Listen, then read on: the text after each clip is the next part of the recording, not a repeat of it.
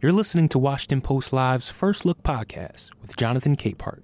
Welcome to First Look, Washington Post Live's one stop shop for news and analysis. I'm Jonathan Capehart, Associate Editor for the Washington Post. Democrats had a very good week. On Tuesday, they took control of the state legislature in battleground Virginia. The incumbent Democratic governor won re election in Kentucky, a state Donald Trump won in 2020 by 25 points. And uh, and voters in Ruby Red, Ohio approved a right to abortion in the state's constitution. And according to the Washington Post, this could be the playbook for President Biden's 2024 reelection effort. Joining me now is one of the reporters on that story, Hannah Knowles, national reporter for the Washington Post. Hannah, welcome to First Look. Hey, thanks for having me. All right, so explain how the Biden campaign and Democrats are hoping election night 2023 could be a harbinger of things to come on election night 2024?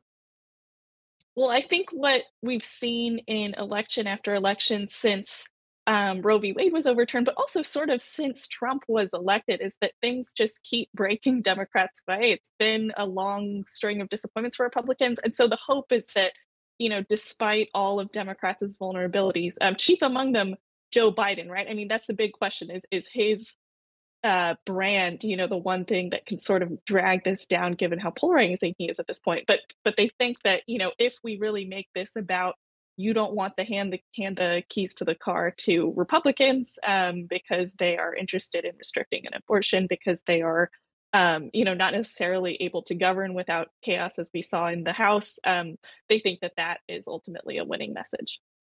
So, what is the uh, of the wins by Democrats in in the three key states of Virginia, Ohio, and Kentucky? Which was most significant to the White House and why? That's a good question. I don't know. Can, I kind of go through each of them instead of just sure. picking one? I mean, I think that uh, Kentucky and Ohio, we, we we sort of expected what was going to happen there. Um, we headed into Tuesday Tuesday thinking that Andy Beshear, the Democrat in Kentucky, had an edge. And we thought that the uh, abortion amendment in Ohio would pass because that's what's happened in all these other states, including Kansas, which is not, um, you know, that's a that's a red leading state as well. And so that all that doesn't diminish though the the significance that you know Democrats were able to hold on there. That Ohio voters have now just totally rebuked this six week ban that their Republican legislators passed. Um, but I do think that those states, I mean, they are um, there's a lot of sort of particularities there, and it's I, I don't know how much that would necessarily translate to um, other races like Andy Beshear, right? He's sort of a a political dynasty in Kentucky. He has a lot of stuff going for him that's hard for other Democrats to replicate. Um, that said, I think Virginia is really interesting because that was the biggest question mark for me and a lot of political analysts heading into Tuesday. We didn't really know which way it would go, um, and so the fact that it did tip to Democrats, I think is that's sort of the best like bellwether probably for like the national mood. Um, but as many people on both sides have pointed out, this was a close election, and if you know a relatively small share of votes and a few places had gone the other way, we'd have a, be having a very different conversation. And so I think the moral there is like, yes, uh, you know, the, the issue of abortion in particular works well for Democrats, but this was not a blowout election by any means. Really? I mean, I know, I know, I, know, I know your news. I'm not sure it was. I mean, That's so I, interesting. I mean, so tell me your take. Well, okay, so I, I, in all of these races, uh, abortion was a focal point. Um, I remember I was watching uh, a CNN interview that Dana Bash was doing with Governor Youngkin on election night, and mm-hmm. it, it was something that she pointed out after the interview. She kept asking him about abor- uh, about abortion, because he made it a central tenet of mm-hmm. you know Republicans retaking the legislature, and he pivoted away from the issue to talk about the economy and what Republicans mm-hmm. were going to do on the economy, and then pleaded with people to go out and vote. And you know, I'm an old man, Hannah, so I was mm-hmm. around a working reporter when Mario Cuomo, governor of New York, was running for a third term, and Matilda Cuomo, then the first lady of the state of New York, was, was gave a television interview and was pleading with people to get out and vote. And the polls were closing in like 40, 45 minutes. That was a sign that things weren't going well. So I think I take your point, and I take the analyst's point mm-hmm. that if a few votes had gone one way or another, we'd have a, a completely different conversation. But the fact that these three states did what other states like Kansas that you mentioned, or Montana, or the Wisconsin State Supreme Court raised, mm-hmm. that these results, you know, follow those results. I think abortion and then the issue of freedom writ large um, is really big. Okay, I'm off my I'm off my little soapbox. Back to you. Back to you. Totally. Hannah. Well, no, I agree. I absolutely agree. Yeah, and we and we wrote a whole story about that. Right. Too right, like the through through line here, including in Kentucky, where yeah, like I said, you know, Beshear is sort of a unique um, figure in a lot of ways, but uh, you know, voters were certainly talking about abortion law, even though the, the governor like can't even do that much about abortion in Kentucky because the legislature is so Republican dominated. And even then, it was a just like devastatingly effective attack ad for Beshear to point out, um, you know, that the law doesn't have exceptions for rape and incest and have a victim of rape by her stepfather talk about that to the right. camera. I mean, the voters totally noticed that and they remembered that and they remembered the girl's name too. Right. That ad was very, very powerful. She looked right at the camera and she was unsparing. Let's let's uh, switch gears and talk about the Republican presidential primary race. There was a, a debate in Miami, five candidates, and Florida Governor Ron DeSantis offered this criticism of frontrunner by a mile, Donald Trump. Listen.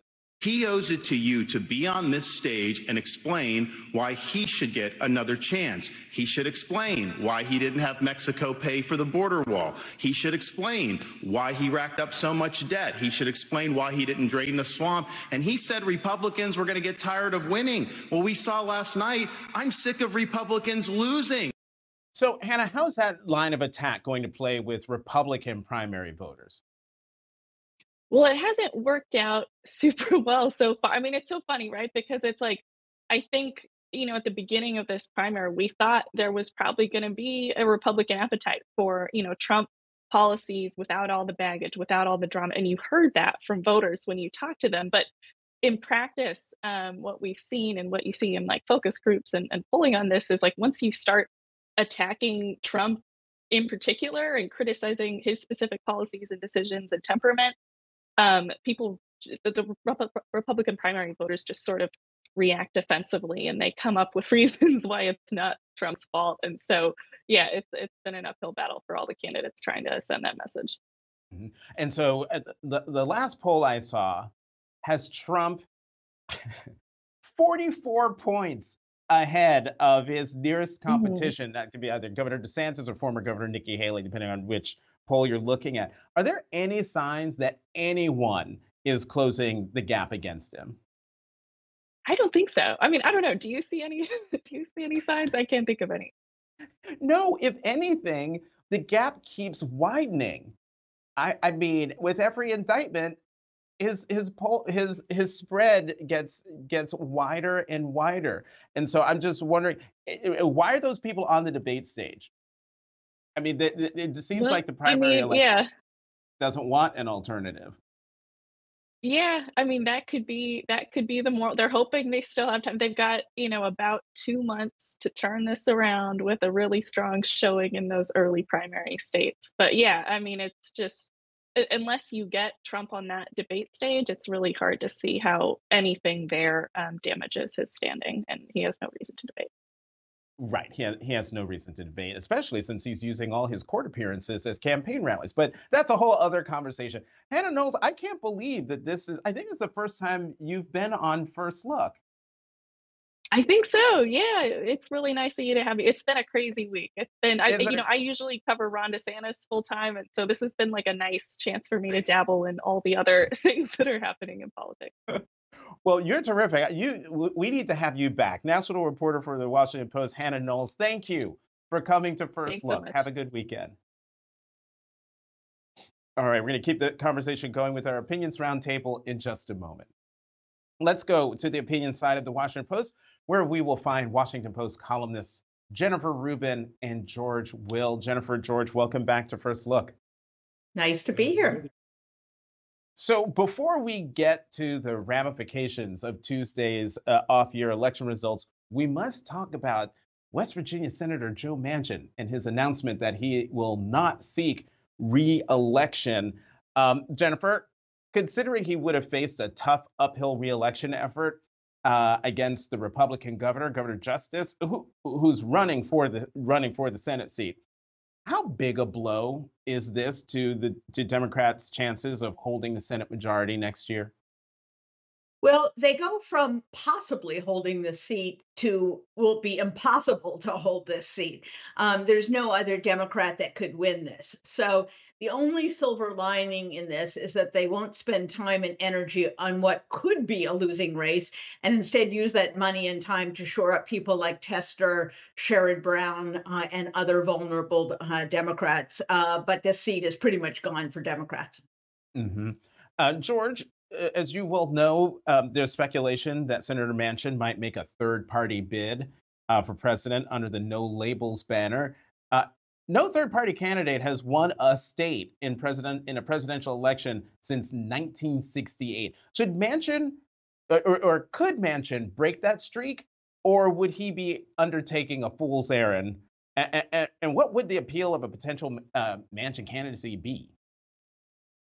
The appeal would be if you have uh, 2020 2.0, if you have Biden against Trump again, and large majorities in both parties say they don't want that, that would seem that, that he would be a supply that is in demand at the moment.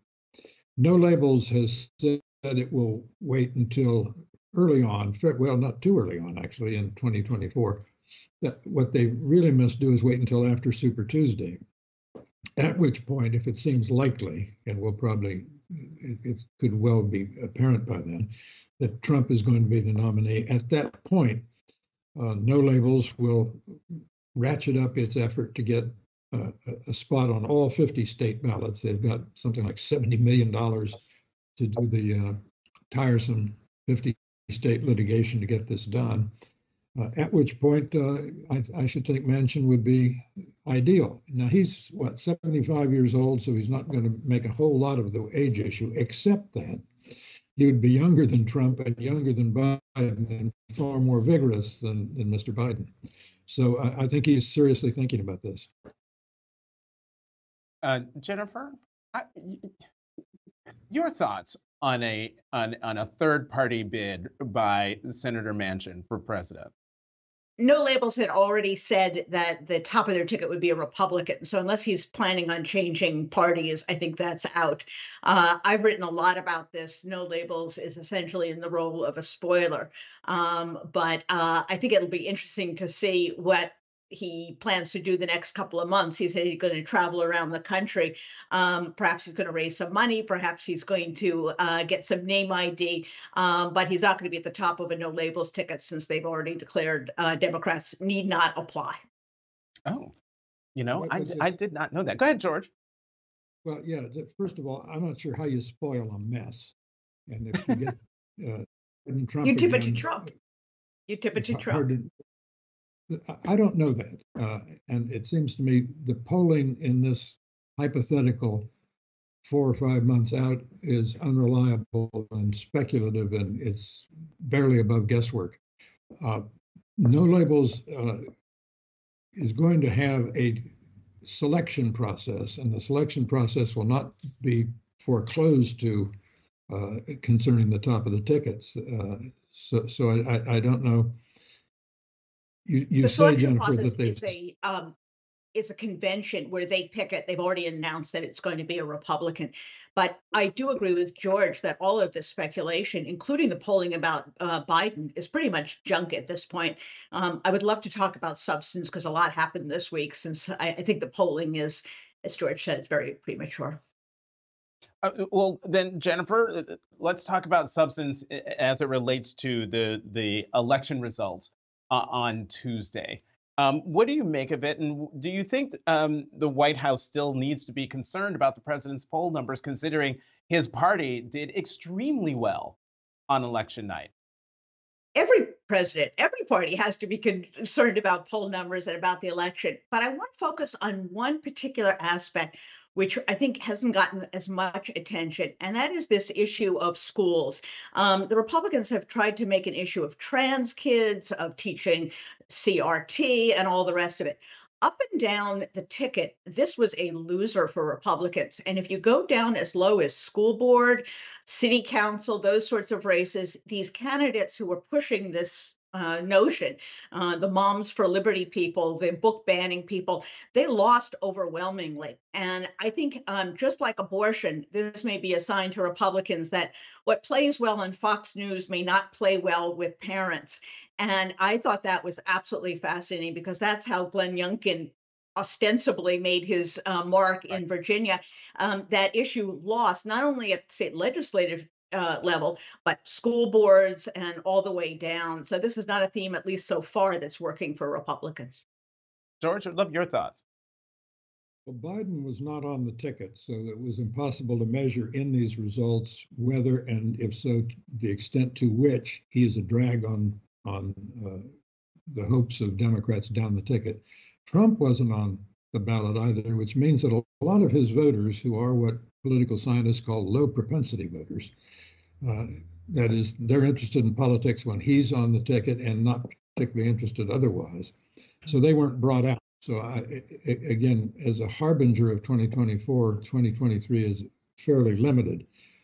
One thing we ought to be able to do by now is to retire Tip O'Neill's old saw that all politics is local. Turns out almost nowadays, no politics is local. It's all about national issues. Um, some of those that Jennifer just mentioned, but also abortion and other matters. So uh, I, I, I don't see the harbinger one way or another in, in the results from last Tuesday. And, and George, I would you you had an ominous warning for Democrats in a column this week. You wrote, and I quote, despite some Tuesday successes, there, meaning uh, Democrats, divorce from President Biden is becoming increasingly likely divorce, do you seriously believe that Democrats will throw President Biden overboard? I think the it's it's not yet yet a probability, but it's a high possibility in my judgment. Yes, he's one stumble away from uh, further catalyzing anxieties. When the country said in that New York Times Siena College poll, when when they revealed that on the, on the question of character, he's within the margin of error with uh, Donald Trump. Uh, it, it, it, seems to me everything is ominous for, for Mr. Biden. J- Jennifer? not happening. I mean, it's not okay. happening. I think we should all, right, all stop playing sure. fantasy football and like move on. He's going to be the candidate. Kamala Harris is going to be the vice president. All right. So Jennifer, um, George just mentioned that uh, New York Times Siena College poll, um, and he pulled out the the character uh, data point. But the thing that had everyone's hair on fire, and by everyone I mean Democrats whose hair was always on fire, um, it showed that President Biden was trailing Donald Trump in five of the six key battleground states, trailing in Arizona, Georgia, Michigan, Nevada, and Pennsylvania. But that same poll shows that if Trump were convicted and sent to prison, but still the Republican nominee, meaning on the ballot, President Biden would beat Trump. So, what does that tell you about Trump and his hold on the electorate? Oh, don't get me started on that poll, Jonathan. there were a lot of problems with it, including the fact that um, all of them but one, Nevada, um, is within the margin of error. So there's lots of internal issues on the poll. And I come back to the point that these early polls are really not significant. Um, I do think, however, there is an interesting question about what Republicans do if he's convicted. And moreover, there's a timing problem. Um, he is not going to go to trial in the case that is most important and most likely to result in a conviction until March 4. Um, that is almost coterminous with Super Tuesday. So there's no way Republican voters get that information, that data point in before they make what is probably the decisive votes in all of those states on Super Tuesday. Now, play that out. Let's say he is convicted. They go to the convention. That convention is not then going to throw Donald Trump out. Um, they will be stocked with true believers, with the MAGA faithful, and they're just going to double down and nominate him anyway.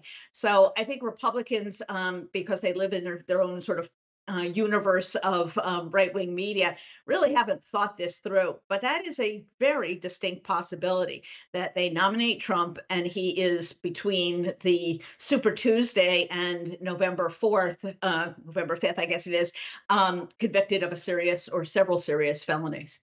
What do you think, George? George.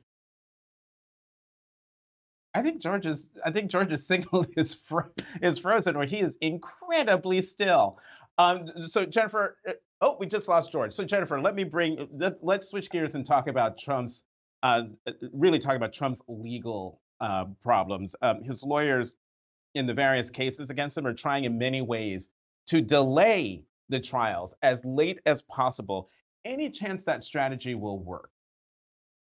Well, there's one way in which it could sort of work, and that is that in that very important DC trial, there are a couple motions, and in particular, one going to presidential immunity, which Trump has filed. Um, most legal experts think that is a loser, but Trump will take that issue up to the appeals court and then to the Supreme Court. And that could set back things a few months. This is one of those issues which doesn't usually wait till the end of a trial, but will be what they call an interlocutory appeal. In other words, the trial won't go forward until that issue was settled. So it is possible that they will lose a number of months or perhaps longer during that. Now, I personally don't think the Supreme Court is going to rush to Donald Trump's rescue. The Supreme Court has enough credibility issues, enough um, issues in which people think they're sort of partisan hacks. Um, but that is the one uh, issue that I think could really delay things. There is the New York trial. Um, I think most voters don't consider that as significant. And even if he's convicted, I don't know that that's a game changer. But keep an eye on Georgia. There has not been a trial date set yet hmm. for Georgia. And that that's the case, of course, in which you have this domino effect of witnesses and co defendants who are pleading out. Um, and if you get down to a situation in which maybe the DC case has been put off and Fani Willis has narrowed the pool of defendants down to three or four people, you might see that trial go forward. And that would be very interesting. That, of course, would be televised. Um, so that would uh, certainly garner some eyeballs. Um, I, I, understand we have George back. Is George back. back? Yes, George is back. Can you hear me? There you are. there you are, George. Um, um, you know, I'm trying to remember the question I asked you. That's when I realized you were you were frozen on the screen. But I don't. Could you hear it? No. So ah. ask it again. Whatever. Okay. Well, I was going to say I I, I can't remember I can't remember it right now. But let me ask you uh, about uh, Trump's Trump's legal issues. And the same question I just I, asked Jennifer in the interim, and that is, um, will Trump's delay tactics work? Because his his lawyers are using every trick in the book, not trick, using every every uh, maneuver that's available to them to keep his trials from or delaying his trials as late as possible. Well, the mills of justice in the United States grind slowly in the best of times, uh, even when people don't want them to grind slowly. And you're right, in this case, they do want justice delayed as the justice they prefer at this point. Uh, but it's uh, some of these cases are, it seems to me, without explosive power. The Mr. Bragg's case in New York, where he says payments to a porn star mistress was a campaign finance violation. Please, and the one that preoccupied people this week, the fraud trial. Who was injured by what uh, Mr. Trump did? It seems to me in a fraud trial, someone ought to be identifiably injured by a certain ascertainable amount. Of course, he'd lied about his, his net worth. He used to say publicly that the estimate of his net worth often depended on how he felt that day. And the cold eyed men and women of the financial community of New York knew who they were dealing with. And uh, so shed no tears for them. They were not injured by this at all. Um, I well, I mean, the Attorney General would would say the the the people of New York. But that being said, of all the trials, it seems that this civil fraud trial is the one that has gotten the deepest under his skin. Um, he he can't handle this because this gets to his core identity, his core his core being. Uh, he's not going to be able to handle it when Judge en- Engoron uh, hands down hands down his decision. Since there's this is not a jury trial, this is a bench trial, right, Jennifer? Yeah, he kind of keeps forgetting that as he's insulting the judge along the way. It's sort of an interesting strategy, frankly, that I, as a practicing lawyer, I wouldn't have thought of. Um, actually, some of the counts require that there be so called reliance, and some of them don't. Uh, the people of New York have a right to expect that financial documents sub, uh, submitted to a bank will um, be honest. And in fact, what um, Ivanka Trump testified to is that they got some very favorable rates because of the representation of his wealth. Uh, she said she wasn't involved in those. She doesn't remember any of that. But Trump made representations. And as a result, they did get terrific rates. Now, whether or not it all came out in the wash and the bank profited or not is a separate matter. But he would not likely have gotten those rates had he been honest about his uh, financial status. Um, but I do think you raise an interesting point. For some reason, this seems much more real for Trump than some of the criminal trials. And that's because I think his entire identity is wrapped up with being this um, billionaire. And the fact that a judge is going to say you're really not worth a fraction of what you said you were all these years um, is just absolutely, you know, um, infuriating to Trump. So that's why I think you've seen him kind of go off the rails. Yeah, and and the other thing is, um, depending on what the judge says, it might require Donald Trump, depending on the ruling from the judge, might require him to liquidate his business. So Correct. there's a, a whole lot of things related to the former president's identity that are at stake in that one trial in New York. Jennifer Rubin, George Will, um, we got to go. As always, the conversation gets going and then we run out of time. Thank you both very much for coming back to First Look. Have a good weekend. You too. Thanks for listening. For more information on our upcoming programs, go to WashingtonPostLive.com.